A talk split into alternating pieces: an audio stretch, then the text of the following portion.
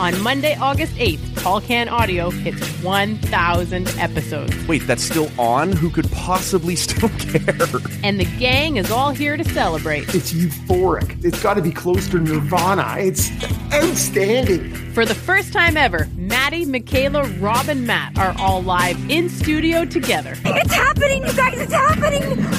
Oh my god, guys! Oh my god! I wish you all were here! Is this likely to go well? Just check my notes here. No. At least it will make a lot of noise. Boom. Here comes the boom. A thousand pods and a thousand pints. I don't think I've ever been as proud in my entire life.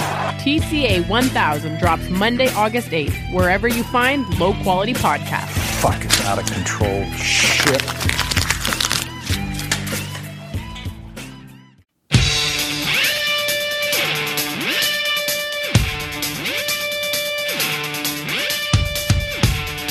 Listening to Tall Can Audio. I have something to say to you! Here's your host, The issue here, sir, is that everyone fucking hates you.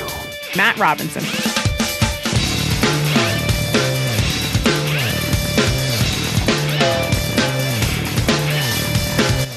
What's happening, everybody? Episode 942 of the Tall Can Audio Podcast. As the good woman said, my name is Matt Robinson. Coming to you from our studio in beautiful Bytown, Canada. We are on Twitter and Instagram at Tall Can Audio. If you want to give us a follow there, we love interacting with you guys, uh, hearing what you think about the shows, where you agree, and and certainly where you disagree from time to time. Uh, wherever you're listening right now, Apple Podcasts, Spotify, Google Pods, wherever you are, there's a follow button.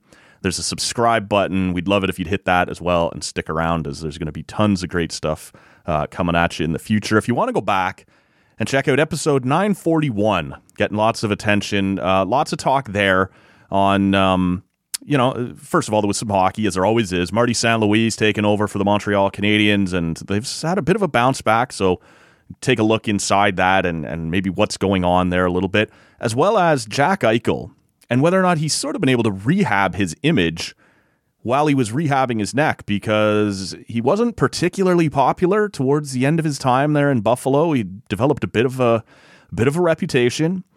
And it seems now down in Vegas, a lot of people on his side. And I'm sure everything he went through had a, a big part in that. But we thought that was interesting to dive into, as well as the impact on international sport that we've seen based on Russia's invasion of Ukraine.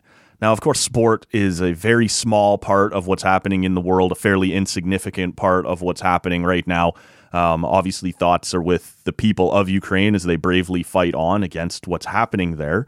Um, and the whole world is sort of tied up in this whole thing, but that includes the sports world. So that's sort of where where we focus, right? That's sort of what we do around here. So we took a look at that.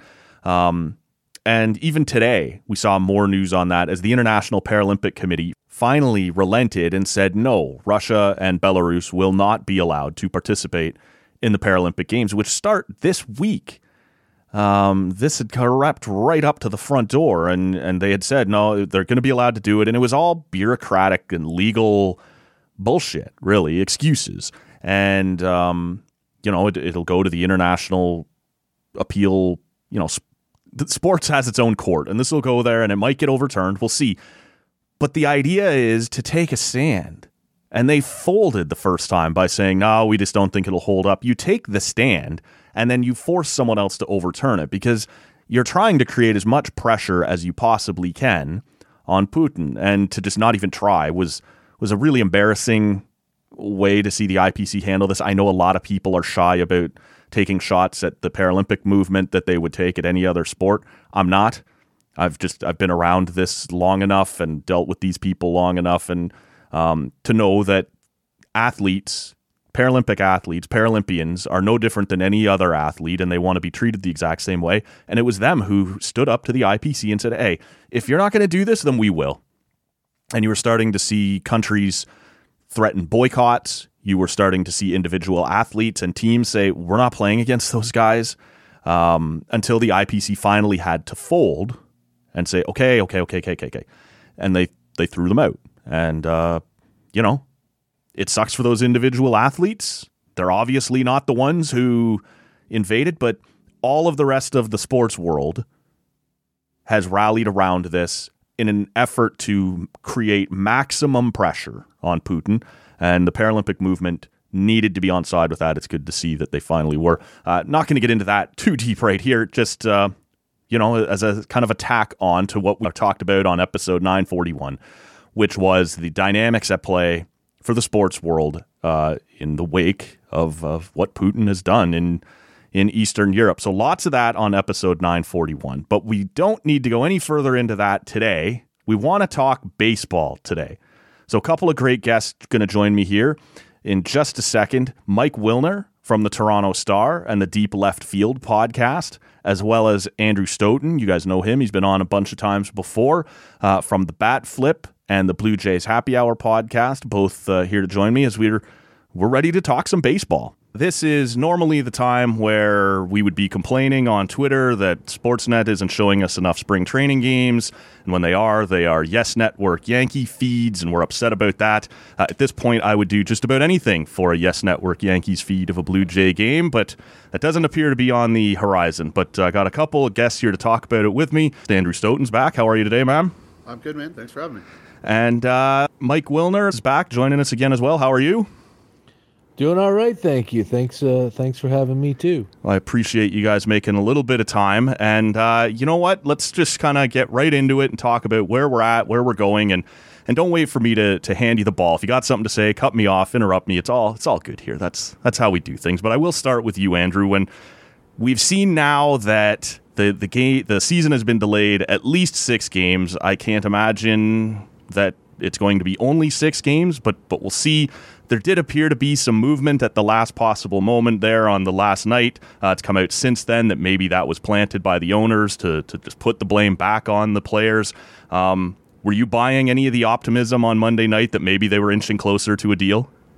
I mean, again, against my better judgment, yeah, I was totally like, okay, come on, right, let's get there. And uh, you know, those Bob Nightingale tweets hit, and I was like everybody else, like, you know, uh, I want the players to get a fair deal, and uh, and I want the owners to negotiate in good faith. And it, it seemed like they were, uh, and it did seem like a mo- for a moment, you know, when they extended the deadline, it's like okay, this seems this seems good.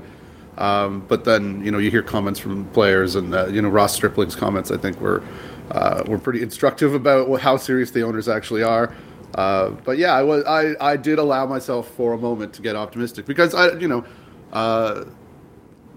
as you'll be able to tell throughout this conversation, I mean, this is this is my job, and I, I, don't enjoy the prospect of, of not having anything to do for many more months. So I'm sort of hopeful that, um, you know, uh, I think Ken Rosenthal wrote about uh, how uh, regional sports networks don't need to be rebated for missed games until you get to about 25. So hopefully that's like an inflection point that really uh, changes where the, the owners are at. But I think it seems like until we get to that point that they're content to uh, to try to drive the players into the ground, and it's uh, it is bad for the game and bad for everybody except for 30 guys who already have all the money in the world.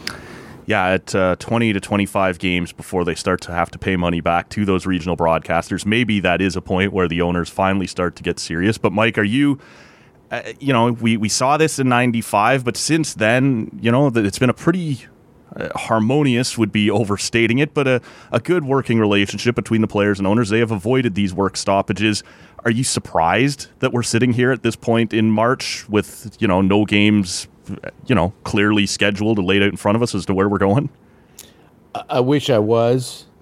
um, I mean, we've been joking about this for yeah for years. years. That's yeah. right. We've been we we've known this has been coming since before 2020, uh, and in, you know in 2020 when the owners uh, probably could have safely played 120 games, they there was a group at least so happy to not have to pay players. that they waited as long as possible to have the shortest possible season that would be seen as legitimate. Mm-hmm. I mean, when the NHL and the NBA beats you back onto the court or the ice or whatever, and they're indoor winter sports playing in the summer, right? Uh, you know, that that wasn't it wasn't the pandemic that limited uh, baseball to 60 games in 2020. So we kind of knew then that the owners were really going to lock down this time. They felt like they beat the pants off of Tony Clark in the last negotiations in 2016, and they wanted to build on that. And uh, yeah, I mean, we knew this was coming, and I, you know, like like everybody else, was sort of getting excited Monday night when we saw the, you know, the, the top of the 13th inning, and they kept going back and forth, at 2:30 in the morning. But then, you know, right after midnight, among all those tweets from Bob Nightingale and a couple of other guys, Andy Martino, uh, there was one that said, "Owners now are bringing up the international draft." And as soon as I saw that, I thought, "Oh, okay. Well, this is an enormous load of crap." Right. I I had spent a few days. I had Ross Stripling um, on my podcast a couple of weeks ago, and we'd been going back and forth a little bit uh, prior to the, these last couple of days of meetings. And I, after talking to him, I thought to myself, how the hell are the owners going to be the ones to walk away from this and make it look like the players did? And that's how they did it by feeding Nightingale and a couple of other people all this optimistic information. Why, while the players were never really moving, and the important stuff was never changing the, the CBT threshold and, and all that stuff.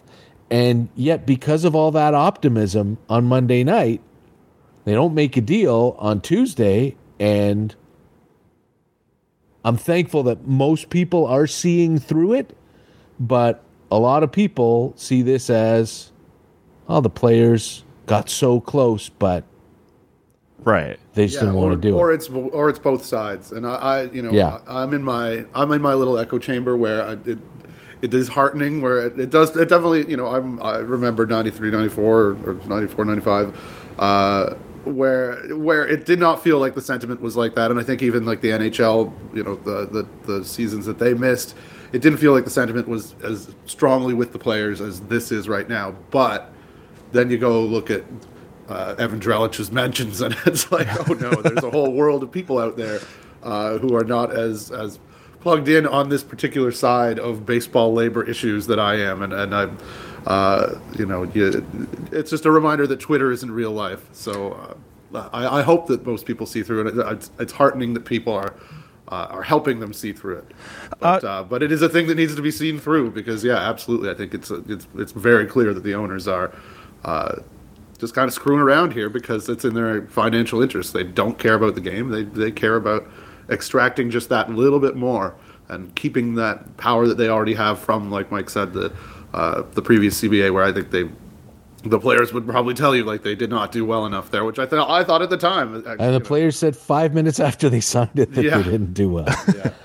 Uh, just for you know maybe people who aren't as, as plugged in as as you guys is it you know in terms of why the owners are so willing to you know wait this out right now is it as simple you know obviously there's a million things in the negotiations that they're going through but in terms of urgency is it as simple as the owners make their money in the playoffs the players make theirs in the regular season? So yeah like there's no urgency right now for the owners to do anything. That and the fact that the owners don't live in the real world, right? like like An- Andrew said off the top, these are 30 people, and and you know there are a couple of corporate owners and a couple of partnerships, a bunch of partnerships, uh, who have all the money in the world, and it's true, they do, and and they see this as just another one of their businesses, and they don't. I, I honestly believe they don't wrap their heads around the fact that what they're dealing with is the thousand best baseball players in the world and that you can't just train up the next thousand and put on the the same quality of uh, uh, an entertainment for for people. But it's also you know this whole notion of well it's our our team. We're putting up all the risk. Who are these people? Why do they think they are owed this this much money when you know we're the ones who own this team and we're the ones who uh, pay all the everything. And you know it's it's the same as as in any of their other businesses i think. They see this ownership class as one thing and the worker class even if they're millionaires as another thing that that uh, if they want to dole out their little trinkets to them that's fine. But if they don't that's fine too. And i, I think you know we're we're starting maybe some people earlier than others but uh, we're starting in the last decade or so to understand uh, a little bit more about how the 0.001% view the rest of us. Yeah. And and I think this is just another piece of that. Uh, absolutely, and I, I would say that, that what's even crazier is that I mean they they are forced to you know the the big to to to collectively bargain with the union, and you can see through how they treat the minor league players who don't have that right, uh, what they really think of that oh, and uh, of of that class, and also all the all the people who you know are not employed by major league baseball teams that are or that are that are employed as stadium workers or yep. You know there's all sorts of people whose livelihoods depend on the game uh, and they could not care less because that's you know that that's so they if they were not forced to you know have to bargain with the players uh, you know they would the, the, players would not be making what they're making. And well, and you, you know, could that's, see that's the point of the of the whole union, right? Right, and and I, and I think it's it's you know we're we're sort of portraying thirty Mister Burnses, but I don't think we're far wrong. I mean, well, there are, there are a few which the hope I think has to be that there are a few they're trying to save themselves from. They don't want yep. Steve Cohen or the Dodgers to go spend so much that that somebody else will have to spend more to actually try to compete. Um, and you know, I I, will, I wonder. I wonder what we're, you know, in this market. I think that in the Cheyenne Ben's piece uh, with the Stripling quotes, you know, there was some interesting. I mean, you know, you gotta you gotta have your uh, your radar up for on all sides for this. But but uh, you know, I'm I'm not about to to say nice things about the people at Rogers. Mike probably I can understandably want to not do that either.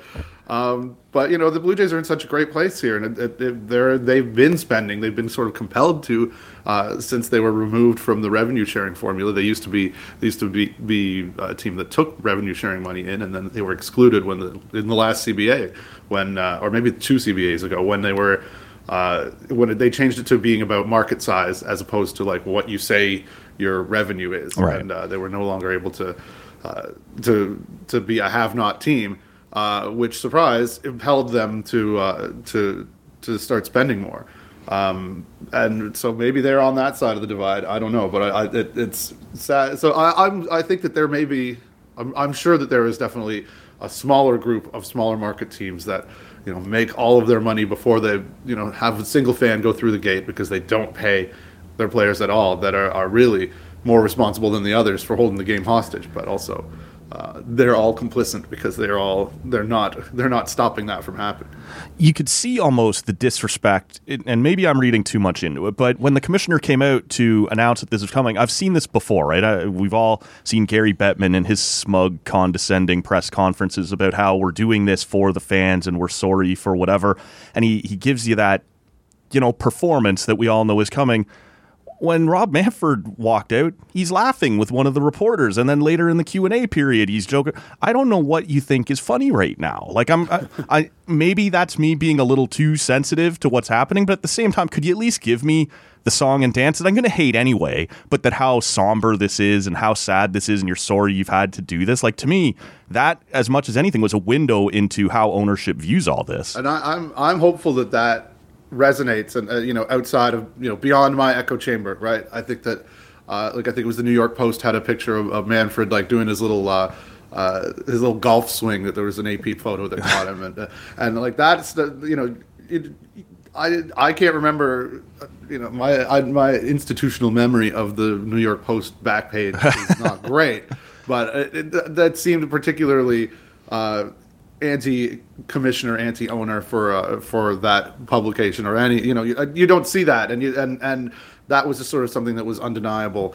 Uh, the laughter at the at the press conference and the way that that that, that was received and uh, I don't know I, t- I tend to think of it of that sort of stuff through like like politics. I'll watch a I'll watch a politician whose whose views I hate and be like, look at look at that guy, what a jerk. And then other people are like, oh, he seems so you know. That other people who are, are don't aren't wrapped up in my head, Right. Uh, like have a, a, a wholly different impression of it.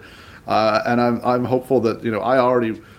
Uh, I was already primed to dislike what Rob Manfred was going to say, and I just hope that the people that did see that, that weren't, uh, could see the the smugness there and see, uh, and and maybe that resonates with them more than you know when you get into the nitty gritty of like, well, here's where the CBT has gone, and here's where revenues have gone, and here's where payroll has gone. Like you know, once you start getting into the facts and figures, a lot of people sort of tune out. I think. Yeah. Mike, I don't know that the the the non diehards are really paying that much attention to that, and as as as bad as it looked, um, I you know I think back to the old Jays talk days when people used to call in and say, "Why are the Blue Jays smiling on the bench when they're losing eight to one?" Um, it, it, it may well have been a little bit of nervous laughter. Uh, it may well have been a little anxious laughter, but there's no question that he should have known better, and it was it was wholly inappropriate. Absolutely. It was great. I, I, as somebody on you know, openly rooting for the other side, I'm like, yeah, make yourself look bad, please. Um, Mike, because of the platform that you have and, and whatever, you I'm sure see maybe more than you know the the echo chamber that Andrew's talking about and that I certainly subscribe to as well. Your replies at the best of times, especially when baseball is being played, it can be a bit of a mess to to wade through. But are you seeing the same echo chamber? Are people in your from what you're seeing siding more with the players than they have in the past, in your opinion? And if so, why do you think that is? Why? Because it's always been the same argument. Oh, they're they're millionaires being played to play a child's game. Shut up and go play. It does seem more now this time. Again, maybe it's an echo chamber. Maybe you can speak to this a little more, but it does seem like players or people are siding a little more with the players this time than we have seen in the past. It, it does feel like it, and again, you know, like like Stoeten said, Twitter's not real life, so I don't really know how well to gauge that sort of thing. And um, you know, because the the bots seem to have disappeared. It's funny that, uh, eh? lately. Some uh, yeah, some coincidence, uh, and and also I, I blocked probably a thousand people in the last month and a half. Um, so you know, so a lot of the idiots aren't getting through anymore. Um, but but there are still, uh, and I think it, I think it's a not unreasonable perspective that someone who really doesn't follow, and that's most people, right, and who really don't know what's going on, would say, "These guys make millions of dollars. What are they? What are they upset about?" Um, and I think I've taken pains to point out, um, not just since this lockout, but but way before, and even you know when I worked for Rogers, the my answer would always be, "So you would rather see, you know, Rogers get the money Right. than the player? Would you rather see the owners pocket the dough?" Um, and that that sort of gets through a little bit, but also you know it's it's coming out just how much Major League Baseball pounds the guys who are making the least money. I uh, I think it was Travis Sawchik who uh, Travis Sawchik who writes for the Score now um, pointed out that in the NBA three percent of players make the minimum. In the NHL seventeen percent of players make the minimum. Might be the the other way around. I'm not 100 percent sure I think you're right. in Major League Baseball, like 53.2% of roster time was guys making the minimum. And it's And it's that's not, that's not ridiculous. and coincidence. it's not a coincidence. They Right. engineering it to be that way. absolutely, and it should be noted, it is the lowest minimum of the four major professional sports. And when Rob Manfred came out and crowed about uh, the the increase in the minimum salary that the owners offered, he was correct in the amount of the increase. It still would have been the lowest minimum salary, uh, lower than the NHL and the NBA and the NFL. And I It's not guess something to be proud of. No, but I guess if we're, you know, to offer the other side of it briefly, and this isn't a side I'm comfortable being on, you're talking about that raise times 53% of your your workforce. It is an it is a significant raise, right? Like I think a lot of us I think it's about three and a half million dollars. across the league. Yeah. Okay. Which is well, nothing. No, okay. Well, thanks for that, Mike. No problem. Math is your friend. Yeah. But uh, I mean, it, we can we can um, I can do the math for you. Please. Right here, right? You got 26 players on 30 teams, so that's 780 players times $130,000, which was the raise in the minimum. It's oh, it's 101. So it's three and a half million per team. That's what it is. Yeah. Yeah. It's three and a half million dollars per team, Okay. uh, which is still Not like a lot when teams a- are running a payrolls. crappy middle reliever. right. Yeah, yeah. Okay. No, And, and the weird, the, I think something that we, you know, I, again, I'm not trying to like divine the the the the masses out there that aren't that, that are a little more casual about it, but I think a lot of people see the connection between or believe that there's a connection between what these guys get paid and what how expensive it is to go to a game and how much Right. which Yeah. is, which does not exist. No. Uh, as, as you can, you know, like like literally, like what my the, the go to example is like NCAA. It's like those tickets aren't free, even though those pay, players don't get paid. right. But even like the NHL, like they, you know, Sidney Crosby makes like Tanner Roark money. And it's, it's like it's like yeah, baseball players do do quite well, but that's not dri- that's not you know, a baseball ticket and a hockey ticket are still you know comparable. It's mm-hmm. not like it's not like the fact that there are guys that are making forty million dollars a year. It's not changing the price for for tickets, and I think understandably a lot of people think about you know well, how does this affect me? Like, if the players take an even bigger stake, then, then, then is that going to, you know, just is that cost going to be passed on to me? And that that uh, the answer is no. Absolutely but, not. But uh, but but that and that's just not the right way to look at it, or not. Well, not. There's no wrong ways to look, but like, but like that's just not really what's going on here. Uh, it's really the players are fighting for uh, uh, a, a big, a real like you know just a just a fairer deal, and that, Yeah. that's just not what they have right now. And and you know yeah, there's just there's the, the the revenues are exploding and the salaries are stagnating, and that's wrong.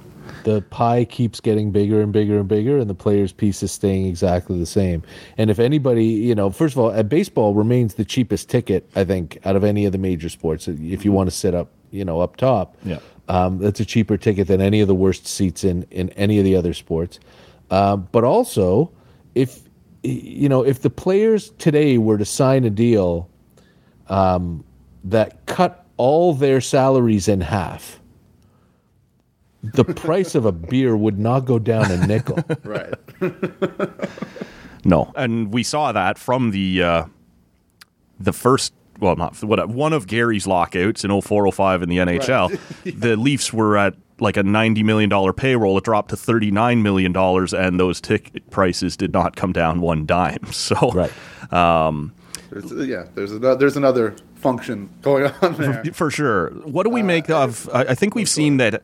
You know, in the NBA and the NHL for sure. I'm not sure where the NFL is at, but it's mandated as part of the CBA and part of a hard cap that the players get 50% of league revenues. Where is that number in baseball right now? We will never know. Okay, it's significantly lower never than 50%. gonna, and that's, though. that's one of the reasons why there's no cap, because uh, uh, that's tied to revenue. Because then the owners would actually have to open their books, Yes. and they have zero interest in doing that. Yeah, I, I think that I so I've seen. I wish I could remember who it was, but there was a good Twitter thread about about just this, where the- suggesting. I don't know if it was JJ Cooper. It was some, it was somebody, but I, but anyway, they were saying like, uh, the, this is what the players should do. They should be like, all right, well, why don't you offer a cap? Why don't we'll have like the players should offer a cap and, and be like, you'll you know you'll need a floor.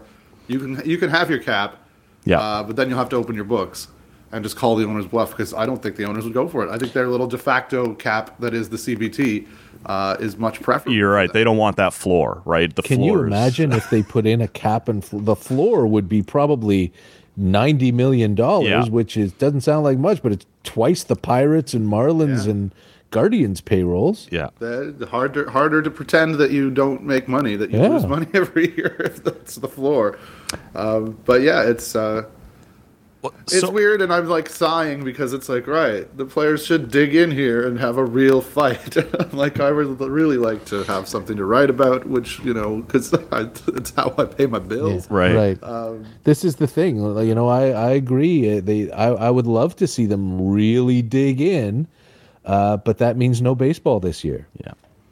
Let's make this about Toronto for a little while. And, and what does this mean for Rogers, who has already gone through Um, you know, uh, the shortened 60 game season with no games in Toronto. Uh, last year, it was half of the season in, in Florida, half the season in Buffalo before finally getting back to Toronto again, not at full capacity.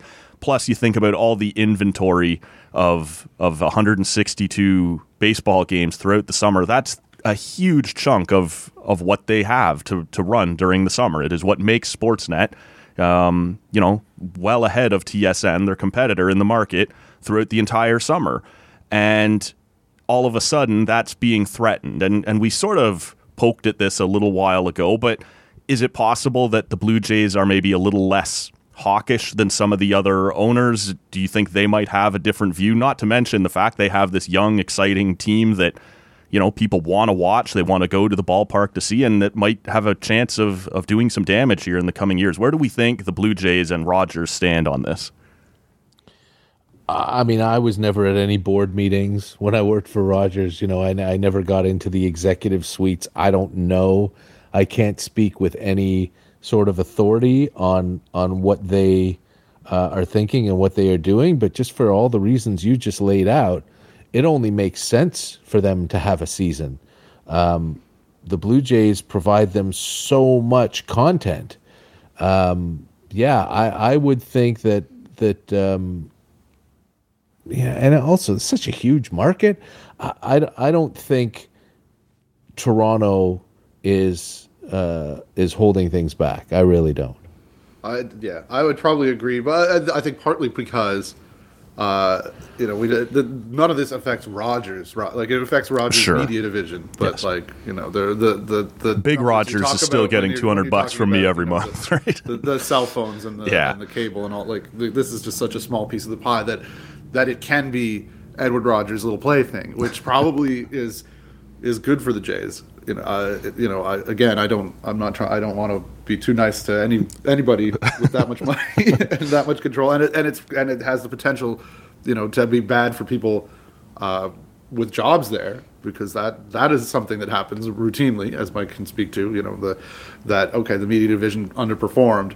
We're going to cut more people. Right. Um, so I think that's bad. It's obviously bad for the city and bad for the fans, and and and and you know that that's a different thing. But I don't need like it. it yes, it could hurt Sportsnet's bottom line. They may have to move money from one pocket to another. I don't think I don't think that the it it really makes a dent to the to the company, and that's you know that's that's probably why they're on that side, and that's why it's sort of a, a weirdly like a, a setup that they have now with uh, with Edward Rogers, and especially after his you know dramatic power play thing Yes. this winter.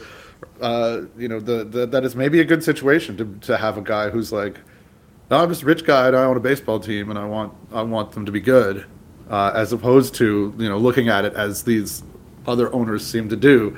Because you know the, the they did for a very long time try to extract as much money out of the Blue Jays as they could, but uh, but you know I Well, it's good for now, it's right? Not that they're not. It's not that they're not doing that, but they they do. You know, I don't know. We saw two hundred million dollar contracts handed out by the Blue Jays. Yep. Like like just a couple months ago. It's it's. Uh, uh, We also crazy. saw that, uh, uh, it, it sucks to have like like that the beginning of that era kneecapped like this because yeah it is such a, a fun team and it's you know it's the fans and it's the people who work at the stadium and it's the people who cover the team and it's people who you know are you know every everything else about the team that that that uh, that that just want to cheer for them that is I think uh, And by all what's so accounts, though, about this we did see that Edward Rogers was the one who tried to hold up or stop the, the Raptors and MLSE from locking up Masai Ujiri long term, who by all accounts is like one of the top executives in that game. So it's Yeah, fun yeah, yeah, for now. I don't want to I don't want to be too nice to No, it's to it's Eddie. as long as he's in a good mood and wants to spend on the Blue Jays. Maybe it's good to have an emotional one guy in charge. When he changes his mind, maybe it's not as good. Like we'll see what that looks like. But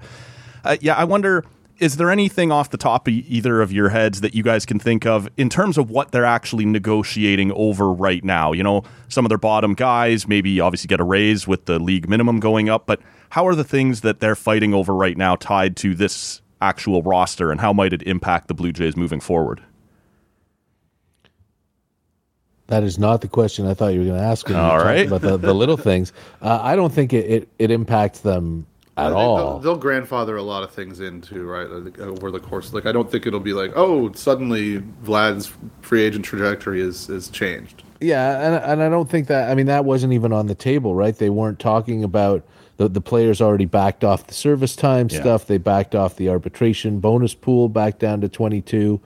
Um, so you know, maybe when we think that Vlad and Bo are going to be super cheap for another couple of years, maybe they won't be super cheap, but they'll still be cheap, and they'll still be making far far less than um, what their their value is. So the Blue Jays will be thrilled with that. Um, and, and I don't think it'll derail any possible extension talks as far as any of that stuff goes. Um, had this happened two years ago, then you know maybe when uh, a lot of these kids were zero to one instead of coming up on arbitration anyway, it might have changed it. But but again, not crazy significantly. It's not like somebody making five hundred thousand dollars was going to start making fourteen million Right. or anything like that. Um, what do we think is next? Because we've talked about you know the twenty to twenty five game mark being where the owners have to start uh, paying back their regional broadcasters, but I'm sure they have obviously uh, prepared for that. They're well aware of that going in. Uh, right now, we've seen six games eliminated. Um, do we think that like I, I think Manfred made it pretty clear he expects the players to be the ones who come back with the next offer, as he said. You know they made the last one. Um, when do we expect this to to get real again or to start to heat up again? And you know, are we now into a place where we're lopping games off the schedule anyway? They could start falling pretty fast. I, think if I may take issue with one of the things you said there, um, that the owners are prepared for this and understand that they're going to have to be giving back money. I'm not so sure that's true.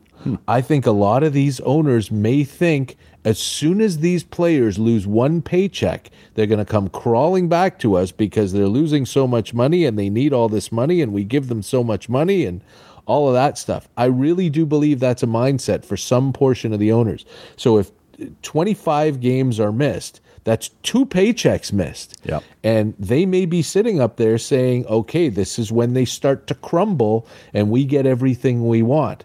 I think in every one of these situations, ownership underestimates the resolve of the labor force. And, you know, when you get to the end of April, the leverage shifts because the owners are now losing money. The owners don't care about April because you get opening day and then you get 12 crappy crowds the rest of the month and a bunch of rainouts and snowouts and whatever. And opening day, opening day just shifts to wherever. whenever Right, and you're still going to get that Yeah, crowd we'll have whenever a it is. an opening day. Yeah. because the fans will never say you screwed us out of three months of baseball, so we're not going to show up on opening day. It's it's not going to happen. Um, Three months, Mike. Come on, don't plant that seed. I mean, uh, you know, look, the the leverage shifts hard in April towards the players, and if the players are, um, you know, players are upset now more than they were before after what happened um, on February 28th. So I really think that the the owners do simply think that missing a paycheck or two is going to cause the union to splinter, and I don't think it's gonna. I, I hope that's true. I, I think that uh, Craig Calcaterra, who does a, a Substack, uh, the, the, the cup of coffee uh, every morning, would, uh, had a great point uh, a month or so ago about how uh, just the the nature of the of the structure of how ownership works now is different than in 1994. Like it's. Uh, uh, there's a lot of debt going on. There's a lot of like money that needs to be going through the system, which hopefully is is, is a little more uh, makes makes some of these guys a little more inclined to uh, to not lose money when that leverage does flip. Is it a question of I think we saw, you know, when we were all getting optimistic there for a little while on Monday that one of the things that had been agreed upon, uh, owners had wanted expanded playoffs. They had been pushing for 14 teams. I guess they had supposedly agreed on 12. One of the things that has been thrown around that the players could do is say, if you're going to start costing us money in April and May in the regular season, we're going to take expanded playoffs off the table because that's where it costs you money. Do you think that's realistic? Yeah, they've already said that. Yeah. They've said one regular season game canceled means no expanded playoffs. Now, it can be salvaged Yeah. uh, if the owners just say, okay, we'll pay you your full salary no matter how many games we play this year. but I don't think that's going to happen. No. Yeah, and, and uh, there's also like just in the, I think legally they they are allowed to uh, uh, to be compensated for the whole season, you know, and I think that's something that they could, you know, it, it, you know, in 2020 it was a bit different, but like, but they they have the right to be to be like to demand that they get paid for the whatever their full salaries no matter what. Yeah, they're paid uh, by the season, not by the game on on their contract. And uh, and and the, the legalities of this are always interesting. Eugene Freedman is a great follow on Twitter, who is a labor lawyer who is uh, who has. Uh, helped me immeasurably uh, wrap my head around some of this stuff. But uh, but like we were, you, you, were saying before, uh, uh Matt, about like uh, uh, the like, you know how long will this draw out? Like there are like actual like legal benchmarks, and you know if there is a, that that was why there was an issue. You know that's why Rob Manfred came out on the other day and was like, I did not say last best mm. offer because that's a that's a particular term that actually, you know, if that that could push this into you know uh, uh, not mediation, but like the the no, that's Labor a, Review Board. Right, that's an impasse. Yeah, yeah. If you, if you, hit impasse, then that's then then there are certain legal things that have to happen. Uh, which and all of this stuff is why it's it's so like inscrutable. I think for so many fans and uh, and even for people like myself who trying trying to make sense of it all uh, as that as not a lawyer, but but uh, but yeah, it just it, it, it, won't necessarily go on forever. But I don't know that having to go to the courts is uh, is the preferable solution either. So uh, I think they're currently you know both sides are going to go back and they'll they'll come back to the table whether you know whether the league is going to be serious uh, or not. I don't know. But also the players have been given plenty of reason to like like they, they made concessions going into you know Monday and, and Tuesday. Uh, those those don't have to be no, you can claw those back. Or you know, yeah. you could you could claw back stuff. You know, yeah. you can. Yeah, and they, and and they should, even though it, it feels like uh, there's a sentiment that they're going to just pick up where they left off. But yeah, Andrew's right with all the all the legal stuff. Had the you know remember the strike of '94 that ended because mm-hmm. ownership declared an impasse. The players' union filed a, an unfair labor practices complaint, and they won. And as soon as as soon as the judge ruled in the players' favor, the strike was over and back they went. Right. And, you know, the owners understand, I think, that they have not been negotiating in good faith. They understand that they have been making, as Eugene Freedman said, unserious offers and that they would lose if it got to um, a National Labor Relations Board uh, issue. And so that's why Manfred was very, very careful not to use any impasse language. and, um, then, and then I think Tony Clark immediately was like, "No, he did." Yeah, yeah, of course. Um, on Tuesday, we very quickly after the announcement saw the BlueJays.com uh, website claw down the first six games of the season uh, off the schedule. Uh, you might as well pull the whole thing down. Like, obviously, I would imagine it gets redone. I can't imagine there's any world where they just drop in to the schedule wherever they end up settling this because you want to keep you know whatever divisional balance is going to have to play out here and and these sorts of things. Let's let's guess here with a feel for it like where you guys see this playing out and what day do you think what date are we going to start playing baseball? Man. Yeah. Because you mike you threw around three months ago and it scared the shit out of me so i mean like i hope it's i hope it's like april 18th yeah. but i i fear it's more like um you know, July 20th. oh my April, god. April 2023. yeah, maybe. Uh, but I think that I think the owners showed their hand a bit in 2020, like Mike was saying yep. earlier. That uh, uh, you know, they the 60 games and playoff TV money, especially if it's expanded playoff TV money, that and and also prorated salaries. That's uh, that seems like that was real good for them. They seem to enjoy that. Yikes! Uh, that, and, and you know, so that's sort of the target that I've had in the back of my mind when I get uh, when I want to feel terrible about this. Yeah, you guys situation. are a bummer. Like this. uh, you know, hopefully not. Hopefully that there's something that impels the, the owners to to to change. I think the players' resolve is really strong. I think you know, and I think it be like Mike said earlier, like it, I think it became stronger uh, after all of this business and after the you know the 43 day layoff and just seeing how clear it is that these that this is what these guys are trying to do. There, I I, I had, was reminded on Twitter yesterday uh, about uh, I think from 2019 that uh, I think it was Marc Carig from the Athletic had written that, that there was a there's a belt that they, they would give out Yes. for the team that suppressed salaries in arbitration the best. You know, these like that's sort of the mindset of ownership, and and I think there was quotes out there that people are, you know, that you know anonymous sources say like, yeah, their object is to break the union, and I I don't think that's going to work, and unfortunately. Uh, I think that what really does have to happen is that owners have to start getting scared about what their losses are going to be, um, which is terrifying because these guys have all the money in the world and they really want the structure of it to benefit them as much as possible going forward. I, it's you know, you, you have to know more about what their actual real dollars are Right. to, to understand where the financial calculation is going to be at the point where that they they decide okay.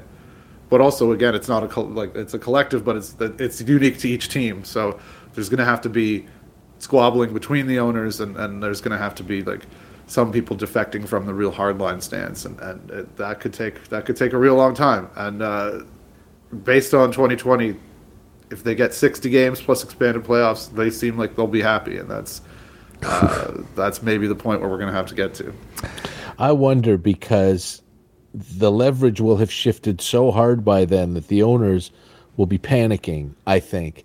And the the point that Stoeten made earlier about how highly leveraged these guys are now as opposed to before when, you know, 15 million dollar family fortune was enough to have a team. Um it doesn't work that way anymore. you can pay storm davis whatever you want That's right. and but but these guys may, you know, a lot of them may well be hemorrhaging money by the middle of May or June. Um, from other businesses as well as having to give back TV dough. So the the leverage may shift hard towards the players. Um, and you know, might not be the owners who make that decision about 60 games. Um, but uh, you know that may not be real world thinking. It, it feels like the billionaires always win no matter what. But uh, but I'm really interested to see how this plays out, and hopefully it doesn't get to uh, to the point where you know it's Father's Day and there's still nothing. Well, I asked the bummer of a question, and I kind of wish I hadn't. So rather than wrap up on that, there is some talk that that whether it's in the next couple of weeks or the next couple of months, whenever this starts, you're going to see uh, a couple of weeks like we have never seen in baseball. That could be a ton of fun in terms of free agency, uh, trades, things that were sort of coming close maybe before uh, the lockout that then get finished. Um, is this a are you guys counting on that i mean obviously there will be some degree of it there's a lot of guys unsigned but how wild do you expect that kind of period in between the new deal and then spring training summer camp whatever it's going to look like starting up how what's this going to look like I, I expect to get no sleep like, Yeah. Yeah, it's going to be insane. i think so Yeah, and I, you know what? I think it may all drop at once because it's very difficult for me to believe that Yeah. you know GMs aren't talking to each other now, and Right. they're not talking to agents and, and Well, things like, like it's that. like when NHL free agency Right. opens July 1st. It's like, oh, everybody's signed like this morning By Weird. 1:30 We didn't- p.m., We weren't yeah. allowed to talk until a couple hours ago, but yeah, I, I- we got all these guys signed. I think that's ex- that's exactly how it's going to go down, and it'll be interesting to see who the owners are who make the biggest splashes. I don't know if you guys remember way back uh, in the '90s, but this was a, a couple of years after the strike was resolved, and uh, Jerry Reinsdorf of the White Sox was this huge hawk. And and pushing everybody to you know keep salaries down and and wanted the salary cap. Tried something a couple of years later, and then signed Albert Belle to like the biggest contract that that had ever been signed, uh, and pissed a lot of people off. So uh, I'm. I'm in, you know I don't think we're going to see Pittsburgh give Freddie Freeman three hundred million dollars or anything like that. Um, you might as well give him the keys to PNC Park, but.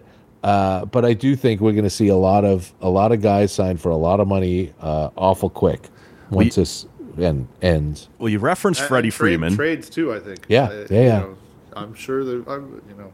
What do we sure see? Uh, what do we see the Blue Jays still needing to do. You referenced Freddie Freeman. I, I don't know if there's a fit, but it keeps floating back to the surface. There's, there's absolutely a fit. You make a fit. Yeah. but, but, I don't know if they've got the dough or, and and the inclination to do that. I think I don't know. I think they could do both Freeman and uh, Ramirez. I think. Oh, they can. Yeah. I think that, that's you know let's just do that. It would be fantastic. That would be so much fun. Um, what do we think they actually need to do as before the season starts? Uh, What's whole or Jose Ramirez? I think they they get a third baseman, um, whether it's Jose Ramirez or Ketel Marte or um, you know those are the, the top of the line guys. And it, but if you do that, then you need to go get another outfielder because you've probably traded Lourdes Gurriel. Mm-hmm. Um, the, these Yusei Kikuchi thing was pretty strong just before the lockout. I wonder if they're not going to go after him. Um, and and you know, I wrote a whole big column about the DH options out there on the on the market. I can see a Joc Pederson coming to be the DH. Um, I don't think they'll get Kyle Schwarber, but th- those are the sorts of things I see them doing. Yeah, it's uh, you know the the window is now, right? I mean, if you look at projections, they're like I forget which system has them as like the team with the right like as, as rosters stand right now as the the third highest wins in baseball or something like that. Like this was uh, uh they're gonna they're gonna do some real stuff. They're, this isn't this isn't 2017 where they're like oh we're, we're looking for bargains on the mid tier of the market just so we can maybe flip them. It's like uh, you know I, I, this has all been discussed before. You know they they they've probably made most of their long term plays because they do have to think about that, but. Um, yeah, is it yeah, possible they're, like they they're they do some real stuff? I think still. like that they might be a team uniquely um, qualified to do because there's going to be so many guys that that are available and maybe some uh, panic is the wrong word, but just I, I got to get somewhere. I got to sign that. Maybe we see a couple of these like one year deals like we did see last year with the team, and maybe that's a way that you kind of without tying yourself up long term you grab a, a, free agent on a one year kind of high salary deal and, and see what that looks like. It panned out for them pretty well last year. Yeah, I, I I think the guys that are out there, I don't think it'll take. I mean, maybe if you're talking about somebody like Kris Bryant, I don't think it'll take 20 million to sign him to a one year deal. But like a, like a Conforto, maybe. Yeah, people have talked about a one year deal, maybe.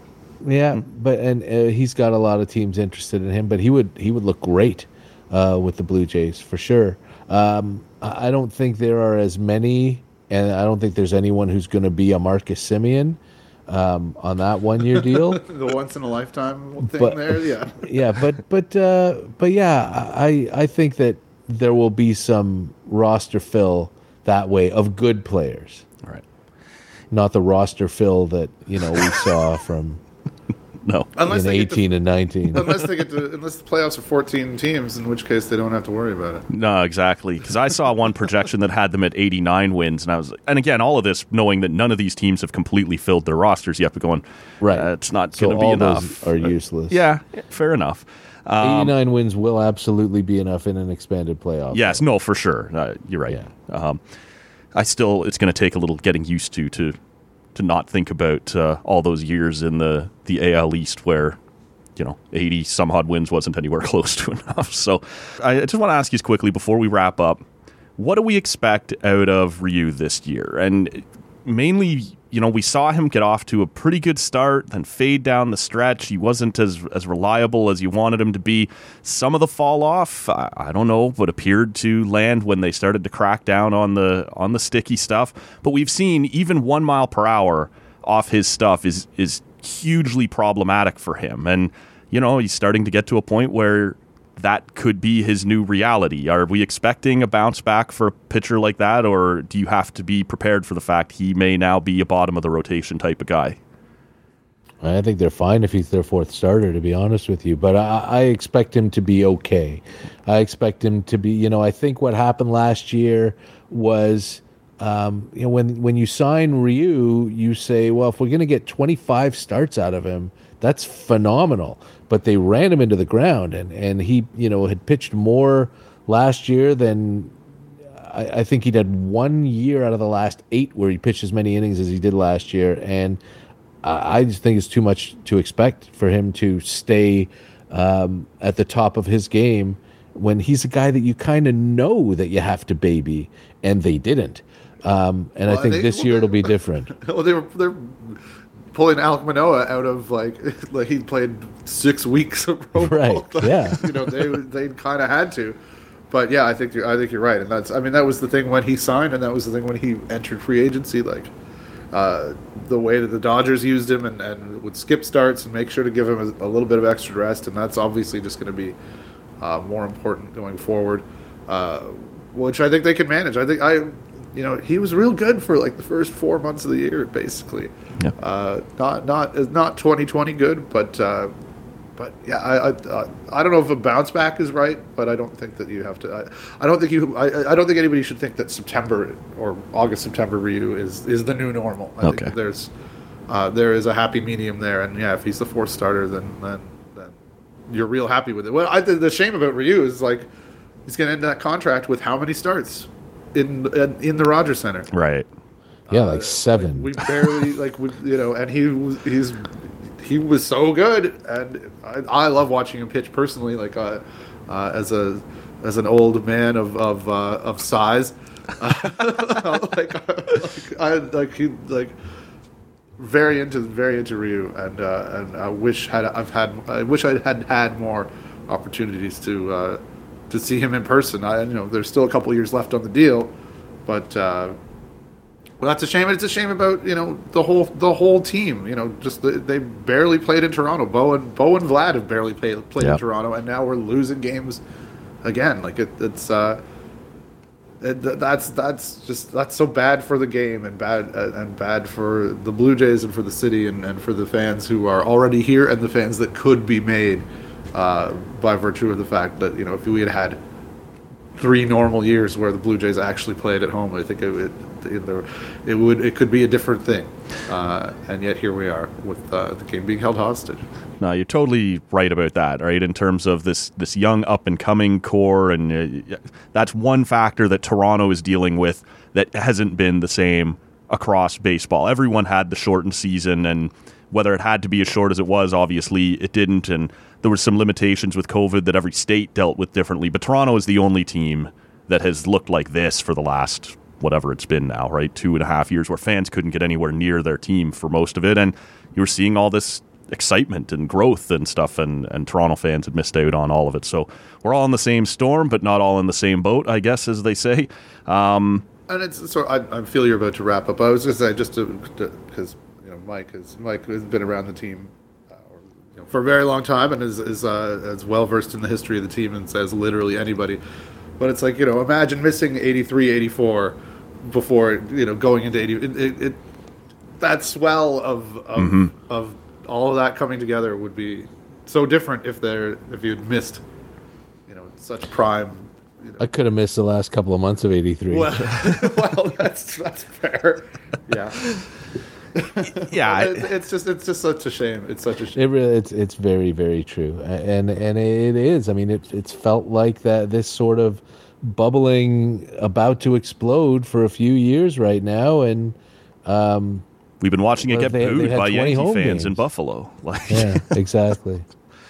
Uh, so why don't you guys take a second here, just as we wrap up, tell the good people where they can find your work, where they can hear your work. Uh, Mike, you go first. Well, you can find me in the pages of the Toronto Star when there's baseball to write about, and hope hopefully um, uh, I won't have to like simulate games like I did in 2020.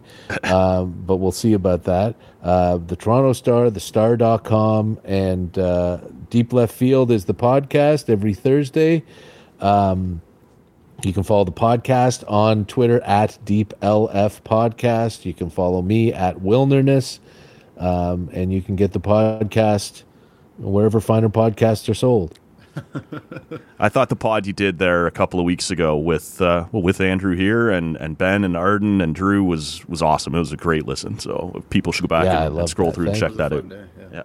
Andrew, Uh, yeah, you can find me at the batflip.ca, uh, which is a Substack. You can uh, powered by the generosity of uh, of, of readers, which has uh, been very heartwarming and also very like frightening because I'm like, oh no, uh, there's no baseball to write about, and, and uh, like Mike says, like I did I did the pointless busy work thing in 2020. Like, I, you know, I don't I don't know if this I don't know if this helps anybody to if I to to do just pointless garbage to fill time until the stuff actually really starts happening that people care about.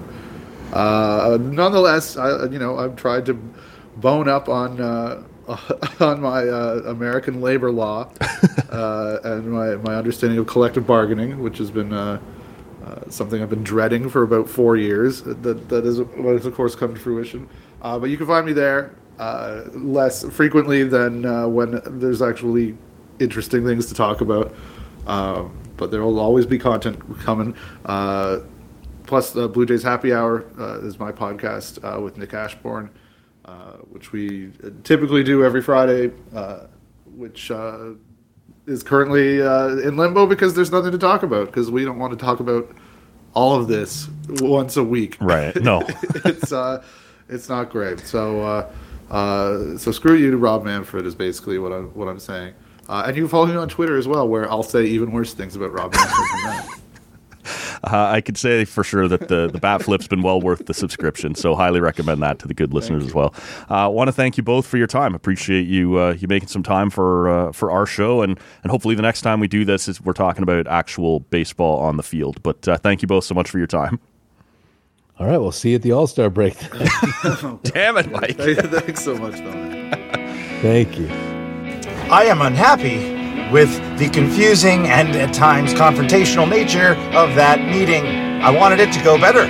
I wanted it to go better! Thanks for listening. You can get more TCA at tallcanaudio.com or by searching Tall Can Audio on your favorite podcast app.